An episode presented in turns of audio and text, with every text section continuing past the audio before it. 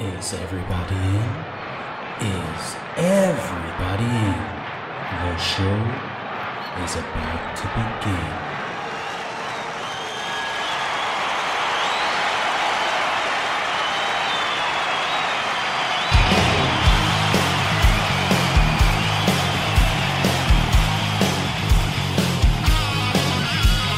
Welcome to the podcast, concerts that made us, interviews and stories, tales from the bus. We love taking you back to when it all went down. The greatest live shows and that cheering crowd sound. It's concerts, concerts that made us, concerts that made us.com.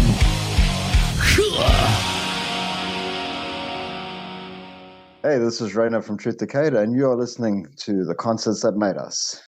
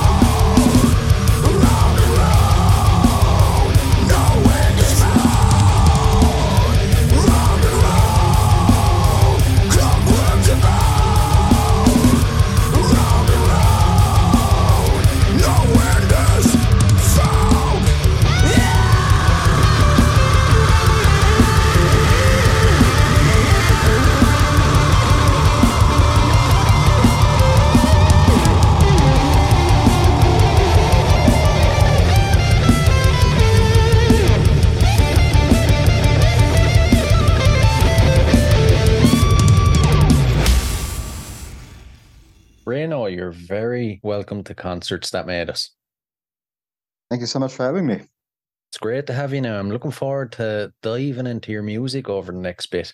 So, you released the highly anticipated second chapter of Faded Visions on the 7th of July. What can you tell us about it?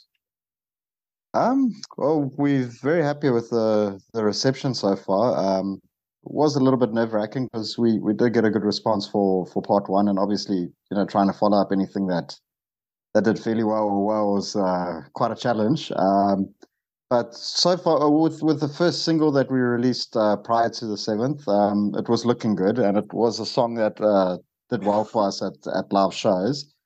Um, so yeah, um, it, it's uh, still very much a similar approach to Faded Visions. One, uh, you know, delving into like uh, psychology of human beings and uh, what makes us tick, I suppose, in many ways. Um, and uh, yeah, but I think it was a, a, lot more personal this time around, whereas the part one was a bit more like of a commentary of other people. I think we dove a little bit deeper uh, within like our own personal experiences uh, this time around. Uh, and how has the band evolved since the release of the first chapter? Um, well, there was one lineup change. Uh, we did end up uh, with a new bass player, uh, Ren, Rens Kruger on the bass. Uh, he's definitely brought an interesting dynamic because he's a guitar player himself as well, but plays bass in the band. Um, he has a very good musical knowledge and he listens to a lot of different stuff to us. So I think that also brought a whole um, range of, of new influences into the music. And also our drummer, Dan, on part one, was very much in a, a session capacity initially, especially in the, the writing of it. So he's also definitely brought a lot of um, his influences, which are quite different to Warren and myself as well, into the band. He's into like a lot of more modern modern type metal, and you know you can definitely hear it in the the, the, the drums this time around. I think in many ways, yeah. Yeah, yeah, definitely, definitely. Now it was re- it was produced. I hope I don't butcher this name, but it was produced by Kris Xenopoulos from Vulvodynia. What was it like trying to find the right producer, and how did you manage to wrangle Kris onto the project? I go, firstly, just on topic of the pronunciation of his name, I'm also never sure if I get it right, but I think you you, you nailed it. Um, but uh, well, we work with Kris on part one as well, um, and just like the last time, very good and easy experience. Um, he's very down to earth and and and humble and very patient for someone with his background and you know being in a successful a successful band that he's in as well. There's never any ego clashes or anything like that. Um, he's very professional though, and very, um, uh, I suppose the right word would be thorough. You know, so you you um, we had to be very careful of our takes, and you know, um, if he doesn't hesitate sending stuff back, which is a good thing because it does bring out a better product at the end of the day. Um, but it's always a pleasure working with him, and um, very easygoing guy and uh, also a good musical brain as well. So like he he definitely brings a, a big approach to the mastering side that perhaps we wouldn't have thought of. Um, and our drummer Dan being a producer as well, him and uh, Kris obviously work very closely on this and um, definitely made a difference uh, as opposed to part one where yet again Dan was more in a session capacity. I think it did bring out a better product uh, at the end of the day. Oh, I see, I see. And what do you think the record says about you guys as a band? Uh um, perhaps four very different personalities, but uh, definitely a common thread uh, between all of us. Um, and uh, I, I, definitely feel you can uh, feel everyone's input a lot, lot more on this one, as I said earlier. Um, you know, uh, Renz comes from a very um, sort of 90s grunge background. He's a big Soundgarden fan, Pearl Jam fan, and so on. Dan definitely brought a lot of that modern elements into it. And Warren and I are more like the, the classic guys. We we enjoy a lot of the classic thrash metal. Um, lyrically, this time around was still very much Warren and myself that wrote. Uh, Warren did write a bulk of the lyrics, and he's got quite an interesting take on, on how he writes. Um, and it, it's very personal in a, a, way, but without giving up too much of himself. But um, yeah, I, th- I think it's definitely four unique personalities that found a, a, a common ground. So I suppose that's the best I can describe it. right, right. It definitely works anyway. And I'm always Thank intrigued you. to I'm always intrigued to find out what's your favorite and least favorite part uh, when it comes to creating new music. Ah, okay, so for me personally, um, I enjoy writing and constructing and putting songs together. I absolutely hate the recording process. uh, I really don't like it at all. Um, I, I prefer playing live. I prefer, you know, playing through a part more in its completion. Whereas with the recording process, it can be quite mundane and redundant, and a lot of repetition and working on minuscule parts. But yet again, that that's for a better product at the end of the day. Um, so I definitely say that's that's my least favorite part. I think uh, Warren, in many ways, as well, uh, would fall into that category. Um, Renz really seemed to enjoy the recording process, and he's very quick as well. Um, so I think, yeah, in his case, it might be, or he, I think he just enjoys everything. But for me personally, yeah, um, you asked least and favorite part. So, yeah, favorite part is definitely the constructing of the songs, um, seeing things come together. But yeah, the recording process, uh, that's the absolute pits, in my opinion. I hear that a lot. A lot of musicians hate the recording Yeah. process. although funny although funny enough sorry to, to to break there but when it comes to the vocal part i don't mind recording that it's just the guitar parts that that Ah. drive me nuts right, right. and you guys formed in 2020. How did Yes. the band actually come to be? um it was literally warren and myself um we were long-time friends but we we hadn't jammed together in in years. And even before that we weren't in anything too serious together. Uh we, we've been in different bands over the years that were quite serious but never you know as a unit which is quite strange considering we've got a a plus 20 year friendship probably even more. Um and uh it was just during covid times you know we were all stuck at home i suppose doing our thing. And um i'd released my my solo album uh, and it had kind of run its course as best as it could during covid. Um very different to to truth decay that kind of music. It was more like ambient um you know stoner well not even stoner rock like just trippy kind of stuff. Uh, but I, I just got a feeling that I wanted to play metal again, and I just wrote some parts and I, I sent them through to Warren just for interest sake, and just like, hey, what do you think of this? And then it just became like a back and forth of um, sharing ideas, and then eventually we thought, well, why don't we just do something with this? And that, that's at its core where where it really started, and um, I think the the the times we were going through definitely influenced a, a lot of the lyrical writing at that point and everything, and um, I don't think we expected it would take off in any way really. I think it, we looked at it more just as a hobby um, to look at some other musical interests. But yeah it, it ended up being quite a pleasant surprise i think Yeah, yeah, definitely, definitely.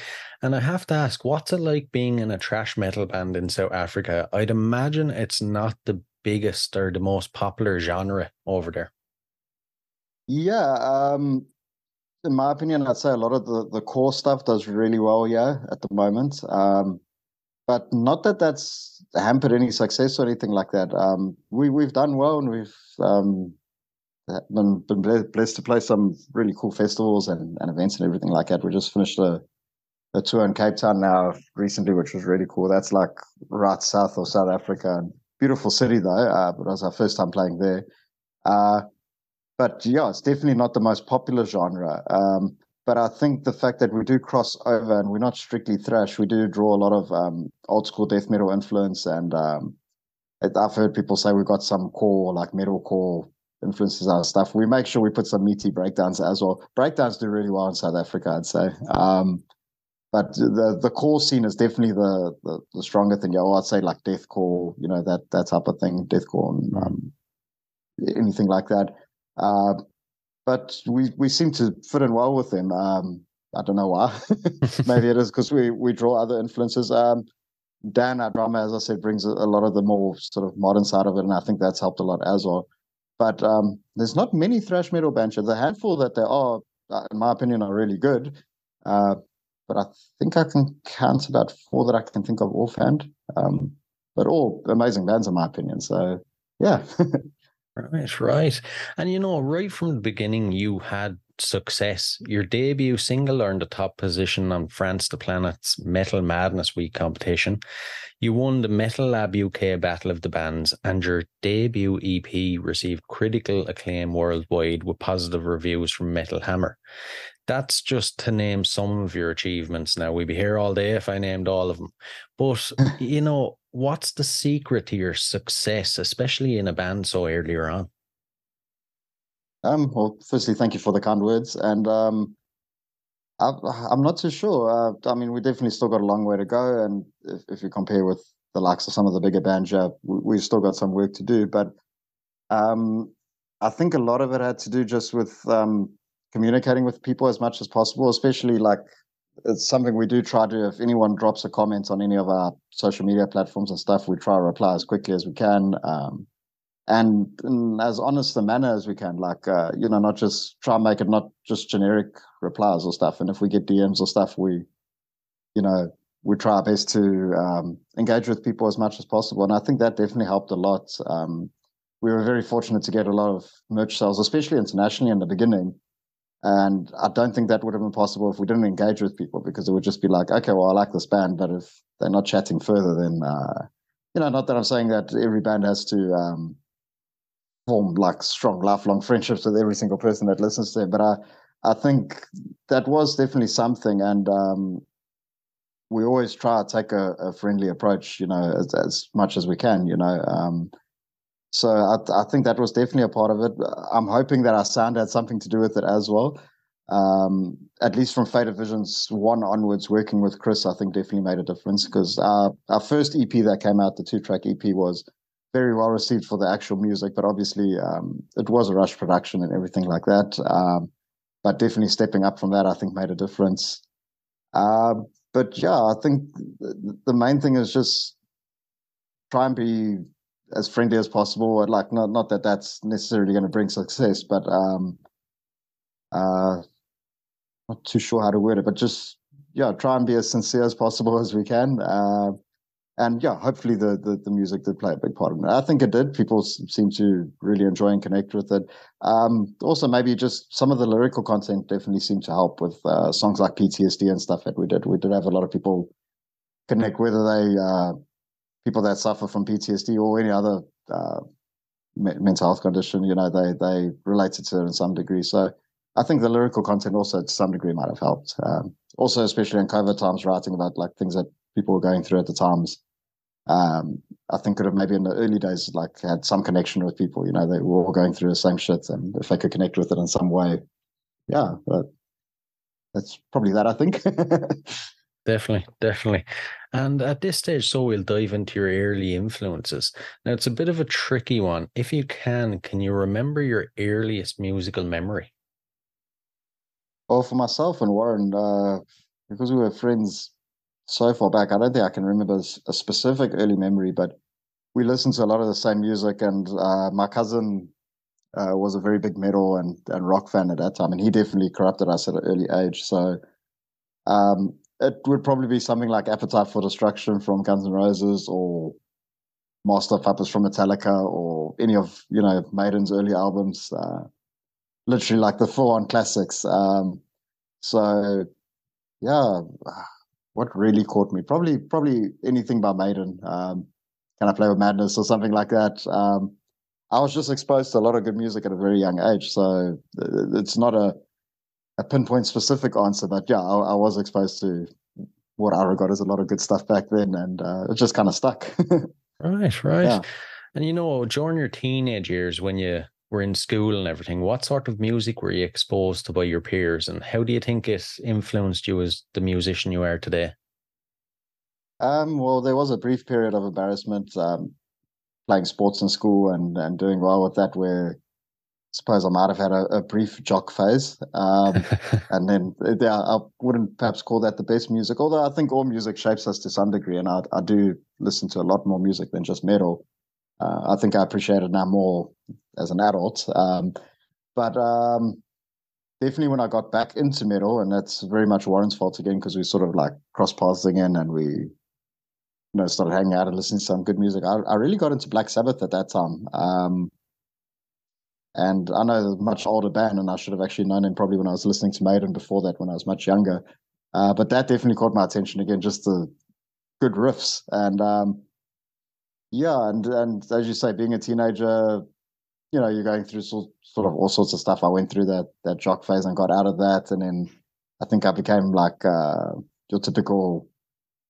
I don't want to say antisocial, but you know, like uh, along those lines as a teenager, and um, but as I grew older, it, like sort of matured into something a bit more positive. I think where you can take like these negative things and bring it into like a, a positive atmosphere. Um, not sure if I'm answering a question 100% correctly, but like, uh, yeah, um, it definitely, you know, especially um, living in a country that has daily challenges and stuff like that as well. I think uh, the, the music can definitely channel you into passing the aggression in like a um, a positive manner, uh, to, to to put it that way. Yeah. So, yeah. Yeah, I agree. I agree. And you know, as a concert goer, what concerts do you think have made you? Well, there's been so many. Um, definitely enjoyed seeing Metallica for the first time. Um, I was already out of school by then and all that. Got to see them a bit later. Um, Iron Maiden was definitely a great experience. But um, there's one concert uh, I remember seeing Haste the Day many years ago. Not not as big as the, the previous two bands that I mentioned, but that was quite a strange uh, experience because it was just at one of our local nightclubs, uh, Burn Nightclub, which is a legendary club here in Durban. But it, I mean, it was like a normal metal club, you know, metal alternative club, and um, that was quite a unique experience because they they actually hung out with the fans and stuff. Um, you know, it's not like they they weren't hanging out in the green room the whole night and everything like that. And um, that one stuck. I think they they were just phenomenal and like I think because they weren't as huge a production, the fact that they could bring that kind of sound and energy um, definitely like made me know that you know you could be relevant even if you're not a multi-platinum selling band or, or something like that because that one sticks in my mind despite seeing a lot of really really big acts um, so yeah i think that was quite a special one for me to be honest yeah right right and you know I in the past from speaking to musicians, I've heard about the music scene in Cape Town and Joburg. But what's the music scene like in Durban?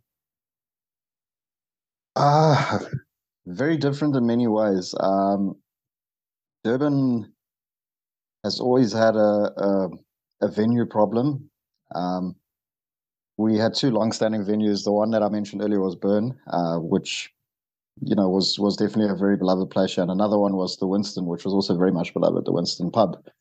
Um, the Winston pub just closed down, I think it was about a year ago or something like that. Uh, that was a very sad moment because the, the, it had been saved so many times before and, and finally closed down. And um, I'd say a lot of Durban bands, at least the the better or sort of more successful bands, are really hardworking. They they grafters, you know, they they really um, have to put a lot of work in to get out.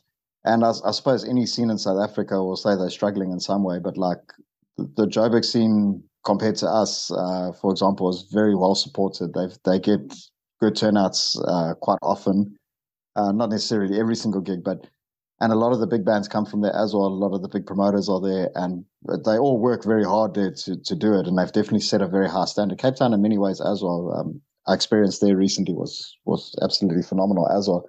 But also just like some of the stages that they have and some of the venues that they have are, you know, like we just don't have that in Durban. We had it briefly with a place called Love many years ago, which was probably the only thing that comes up to the standards of their top venues. Um, but one thing I will say about the Durban scene in recent years, it is definitely growing. Um, we've got two promoters that have um, over the last year or two really gotten stuck in and, and brought a lot of bands from Joburg and, and all that over, even some internationals.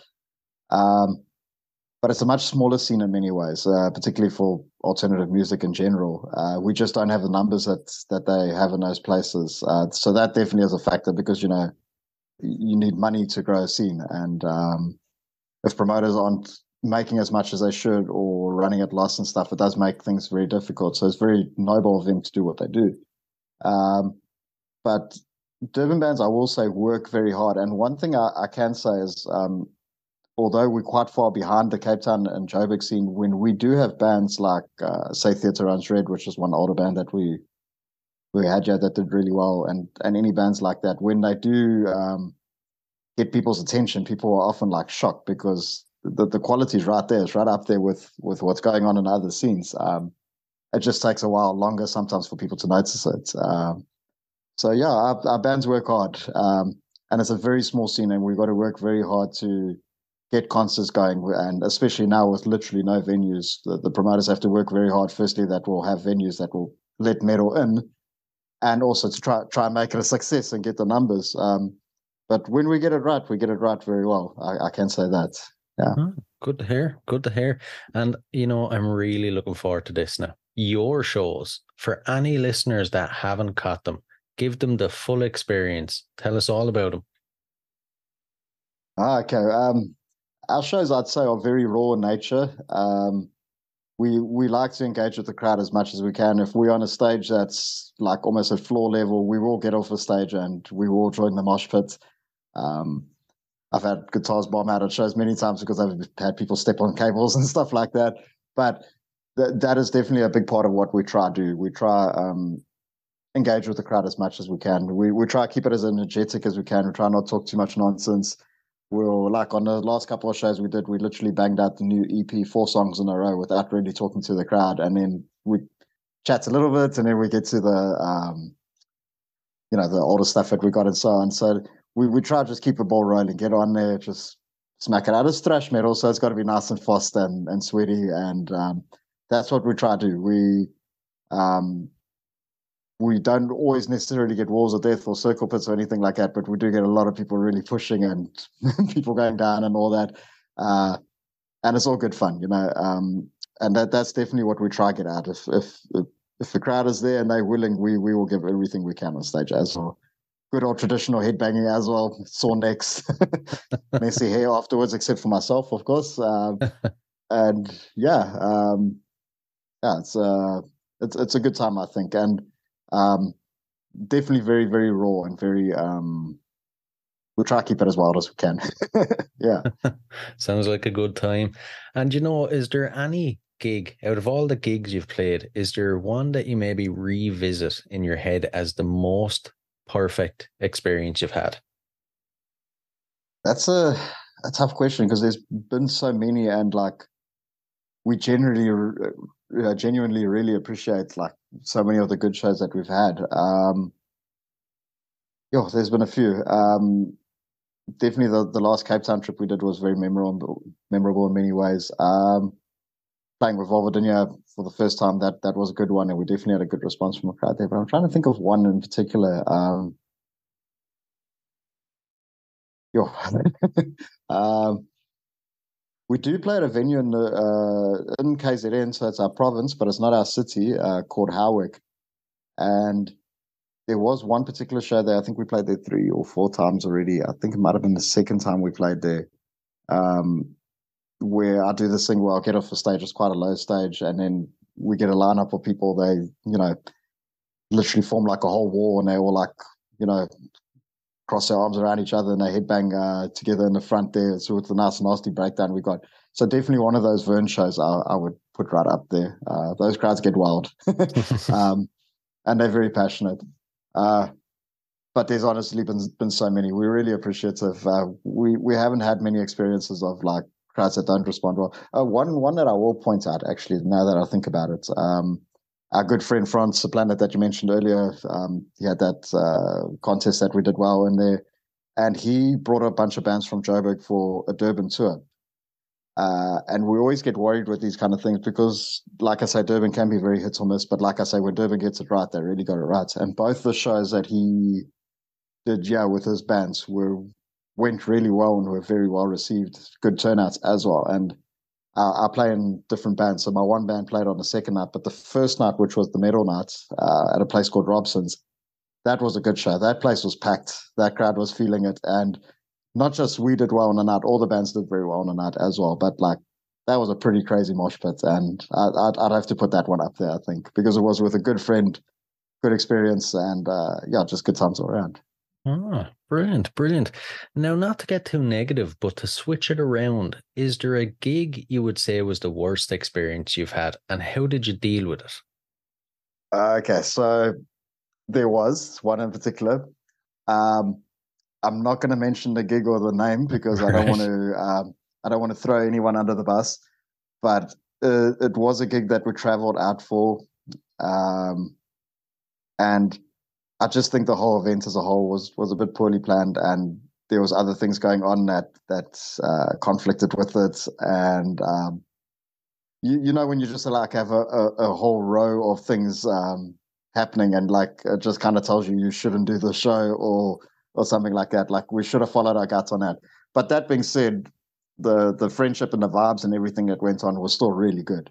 Um, it just literally ended up being our worst show ever. Uh, and like I say, we haven't had many shows that we can call disappointing or anything like that. But that one, on many levels, unfortunately, was. Uh, but aside from that, the vibes and the bands and everyone there was like a and uh, it was a good vibe. But yeah, I won't mention names or anything like that because I definitely don't want to bring anyone down. Um, but yeah, there, there, there definitely was one, and it was just the everything that could go wrong went wrong. And in South Africa, we got load shedding as well, which you might have read about in the news and stuff. And Yeah. like that was one of the things as well. Like almost every band on the night was affected by load shedding. They had generators, but the generators weren't too, working too well at the show as well. So, it, it- like literally, I'm talking about some bands like three stoppages within a set, within Oh, a man. 30 or 40 minute set. Yeah. Um, yeah, was was a horrid experience in many ways, but at least the the vibes between the bands and everything was good. So it, it wasn't completely awful, but yeah. At least there was some some positive anyway. And you know, when Yeah, it comes yeah. to your when it comes to your stage show, how do you work on it and keep it fresh and exciting for the next show? That is a difficult one. Um, in the beginning, especially, it was difficult when we didn't have a lot of songs. And um, to this date, we haven't played any covers, so we've never tried that to like pull anyone or anything like that. Not that we're against covers; it's just not something we ever felt we need to do.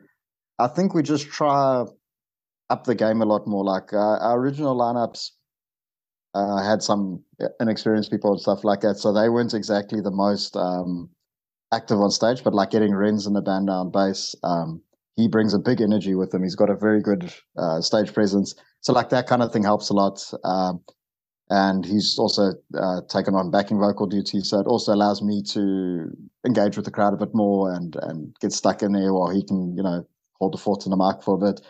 Um, we've now uh, recently uh, introduced a bit of like electronics, not not like dance music or anything like that, but we've got the pad which has the you know the nice big nasty booms that come and uh, just some like cool intros and stuff like that. So I think we always try to bring out new ideas like that. Like don't be scared to introduce a little bit of electro- electronica. I mean bands like Lorna Shore and stuff do it greatly, you know, Slaughter to Prevail and so on. So although we maybe perhaps labeled as a thrash band or whatever, we do try bring these elements in. And um, I think we just do try keep our shows as exciting as possible. If there's a cabinet to climb on on stage, we do it. If there's something to jump off, we'll do it. Um, if you bail, you just take it, and shake it off. Um, so yeah, um, very much uh, a lot of uh, stage theatrics. I think um, one day we might run out of ideas. We might need some Rammstein pyrotechnics or something like that. Venue or like, I don't know. But yeah, we do we do try bringing new elements as much as we can. One one thing we definitely try to do is just be energetic on stage, move as much as possible, and uh, you know if you want the crowd to headbang, you got to headbang. It's as simple as that. Uh, so, so yeah, I suppose that's one of our mottos. Right, right. It's a good one. It's a good one. And you know, if you can talk about it now, what kind of antics do you guys get up to when you're touring around? Any wild parties or anything you can share? Um, well, two of us are turning 40 this year and stuff, so we're probably pretty boring in that way. But uh, um, some of the members of the band are like uh, proper stoners, so there there are some funny moments that come out from that. Um, you know, uh, yeah, uh, so some of the guys get very talkative, some of the guys get very quiet. Um, yeah, uh, not much. We enjoy good food, I suppose.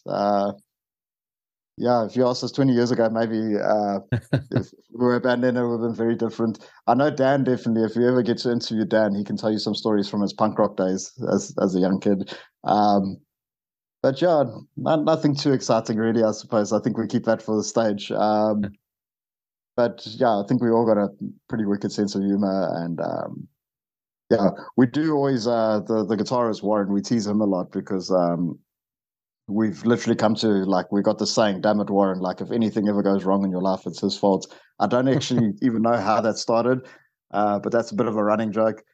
But yeah, uh, I suppose we're pretty normal dudes behind the scene. not not too much. Uh, um, but we do enjoy a, a good time. Uh, and yeah, but unfortunately, nothing too saucy. We're not Led Zeppelin. yeah. And when it comes to showtime, then, you know, rituals, pre show and post show rituals, how do you kind of get the energy levels up and psych yourself up beforehand? And then afterwards, how do you calm down? Okay, the afterwards is quite difficult. The, the calming down, I suppose uh, some of the guys might just have a joint or something like that just to come down. Um, I personally enjoy like chatting to people after the show. Um, I'll try, like, especially if I recognize people that re- were really into it, I'll try chat to them a lot after the show and like try and get feedback and stuff like that. So that that's quite grounding for me because um, the buzz does last quite a while afterwards. Um, pre-show rituals. Um, Dan is very sort of um, I don't want to say stoic in nature, but he's very he gets very quiet and he like gets in his own. Um, Renz is a bit of a wilder personality, so he'll like get himself sucked up in whichever way, whether it be to warm up vocals or, or anything like that. Um, I'm very much like that as well, in that I, I like to uh, do a lot of vocal warm ups because otherwise I feel like I want to pass out on stage.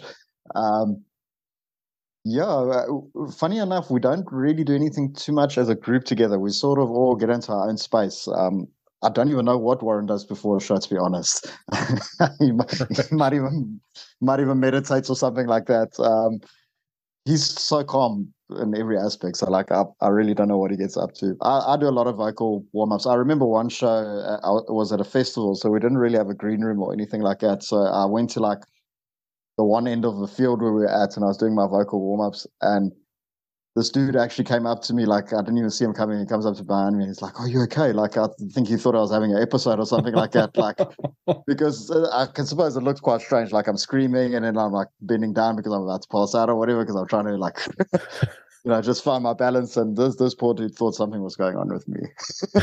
um, so that's usually what I'm doing. But yeah, yeah, that's pretty much it. Um, unwinding, yeah, for me personally, definitely. Um, chatting to people afterwards is, is quite a grounding ex- experience. So just like sort of rinsing to a live, you know, level ground afterwards. Yeah. Yeah. Yeah. And what does success mean to you when it comes to your career? Oh, that's a difficult question. Um, because I suppose it's a multi-layered answer. Plus, uh, I think success is very um, what's the word I'm looking for? Uh, it, it, it's different for everyone. Um, for me, eh, you know, do I feel my music is relevant? Do I feel it reaches people, especially in metal? It's it's very difficult to say. I mean, you could be a really big band and still struggle financially. You know, um, let's be honest, most big bands do struggle financially. They they got to hustle in all sorts of ways. Unless you really get a big break like Metallica, then uh, you know something on that level um, financial success is not a good gauge because then you're never really going to feel successful. Yeah, because yeah. Our, our fans know what kind of money you spend and what kind of debt you can get into and so on. Um, but I think relevance is important. Do people like our music? Are people streaming our music? Are people watching our videos? Are people still messaging or um, uh, interested in our music in some way? You know, are people still commenting like, "Hey, this song did this for me," or you know, especially if people um, message and like say that the song touched them in some way, like um, that's quite a rewarding moment. And I think that's a moment of success. Also, like how do crowds respond at your shows? Are they into it or are they just kind of standing there politely watching?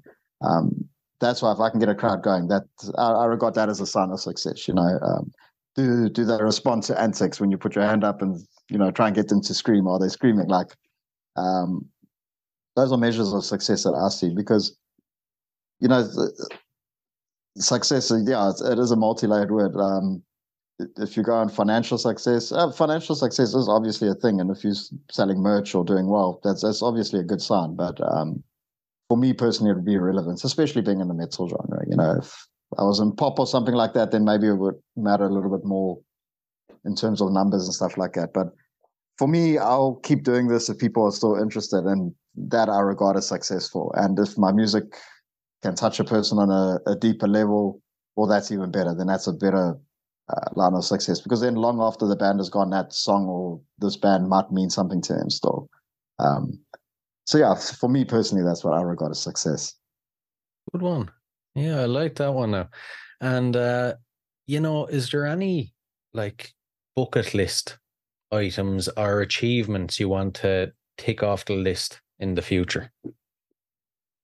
Definitely a few. Um, uh, uh, some of them have been achieved. Uh, like one was to to get to play with Vulvodynia, especially considering that we we worked with Kris, you know, on such a close level.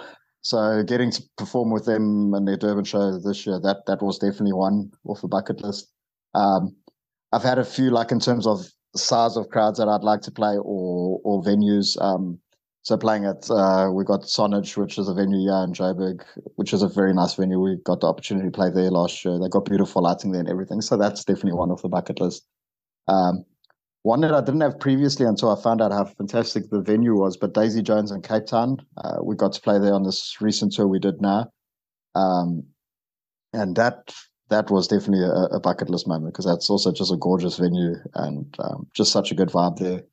Um, definitely some bands that I perhaps like to play with. Obviously, sharing a stage with Lamb of God would be amazing. Um, that that would truly be a great opportunity, in my opinion. Um, I've I've had goals in terms of you know what we've released. Faded Visions one and two was definitely part of that to make the collective album. I know Warren's got a very big one. Um, he would definitely like to get something of ours on vinyl. So when that becomes feasible and when we feel we've got a good enough following to make that mass order for that, uh, that would definitely be a moment for. Uh, the the Metal Hammer feature, that's definitely one. Um, and that that's one that I never actually thought would happen. Like if you told younger version of myself that that would happen, I would never believe it. Uh, so that's a big one that that's been jotted off. Um, playing overseas would be really cool. Um, we've got wonderful support from overseas and, and wonderful feedback. So it would be nice to actually play in one of those countries maybe and see some of those uh, Instagram followers or something in person and see them at a show rocking out. That that would definitely um, be a big moment, I think. Uh, some of that is in the works. So if, if the funds are there and promoters or whatever on board, that that would definitely be a great one to achieve. Yeah. Brilliant, brilliant. And before we dive into the last couple of questions, then future plans for the rest of the year. Lay it all out first. Okay, well, um, Cape Town was a big one that we got got out the way now, so that's definitely and we we launched our album there, or launched the EP there rather. Um, that was a good one. Um, we do have a festival that we're playing in September. Uh, it's called the SA uh, Open Air Festival from Doors Rock Radio. Worked with Doors Rock Radio before, fantastic people, and um, we did a, a, headline tour with them a few years back as well in Joburg, which was really good. Looking forward to that festival. And the night we're playing, we are literally on a lineup with minus Vulvodynia, all the biggest metal bands that you can find in South Africa, or at least most of them. Um, and we're in a pretty good slot in that lineup as well. Uh, like as as the stage starts getting hot, so that's a nice one that we're really looking forward to. Um, that's officially, I think, our last show for the year. We do have um, a free show that we need to do in Durban because one of our shows we had a touring band here from Joburg with us, and uh, that show actually got shut down by the police because of noise complaints. like I said, we don't have proper venues here, so these kind of things can happen. Like we got wonderful venues, but I mean they're not you know, um, music venues as such. Um, so we've got a free show that we've got to make up for that. Uh, just a way to say thank you to everyone that came on the night and got to see the first band play and so on. So that's something in the works. Um, aside from that, I'm not too sure if any good opportunities come. Uh, we'll take it on. Uh, otherwise, just uh, pushing the album. We do have a music video coming out that we're really looking forward to. That has a very special guest on it. Um, so that's uh, something to look forward to in the near future. Um, otherwise, just planning. We we really would like to get overseas next year sometime. So I suppose just raising as much funds as we can for that and uh, getting as much stuff out there to get interest for that, and then yeah. Brilliant, brilliant. Well, hopefully uh, we'll get to see you over this side of the world next year anyway, and uh, we'll we'll dive into the last couple. These are a couple of random questions now, but I'm interested to see your answers. So, if you could see any performer, musician from history in concert for one night only, who would it be? Ooh. Um, that is such a tough one because there's so many. Uh, for me, for me personally, what am I to say?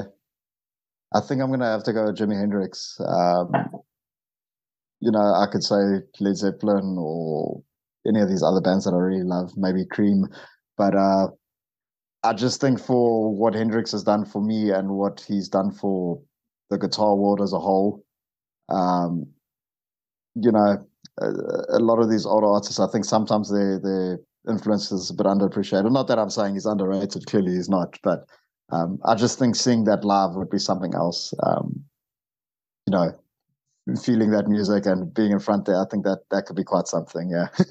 Without a doubt. Jeez. And uh, if you had to be locked in a room with any musician from history for 24 hours, who would it be? Oh, well. Now I've got to think about personalities as well. um, yo, uh, that is a tough question. Um, feels like there's so much weight on this answer. Uh, can we come back to that one? So I can think about it. If you the, the, the next one is harder though, I will say that. Okay, well let's see. what song would appear on the soundtrack to your life?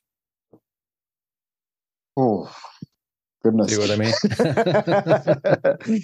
mean? Soundtrack of my life. Um oh goodness. Um,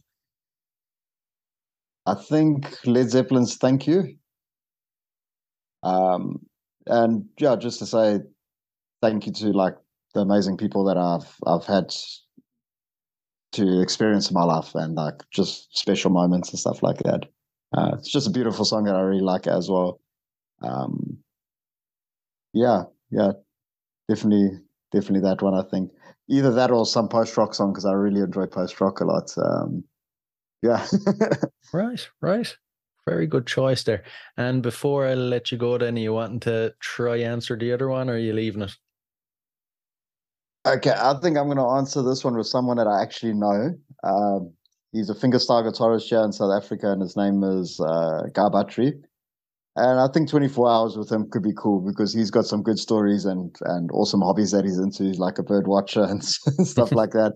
And I have I, I do know him personally, and but yeah, I think a full 24 hours could be interesting. Like, will we irritate each other? Will we not?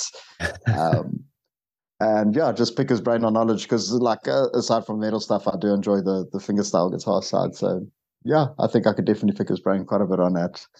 right, brilliant answer, brilliant answer. You're actually the first person ever to pick someone you actually personally know.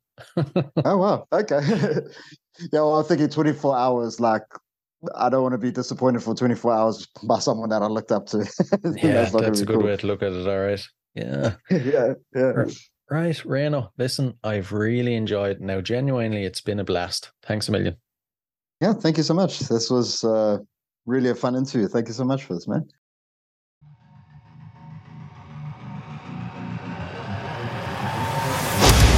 Punch in the the air leaves your lungs. They spit in your face and tell you they lie.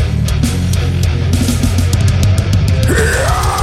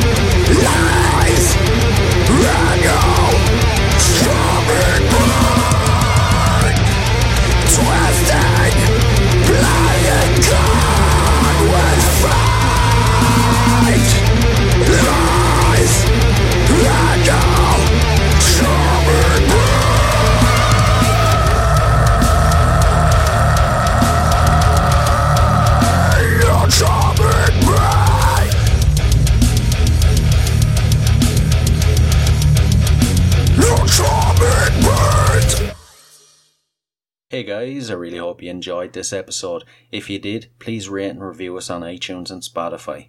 And if you're interested in signing up to Band Builder Academy, use the link in the show notes below and enter the code CONCERTS and you'll receive 10% off. So, until next time, keep rocking.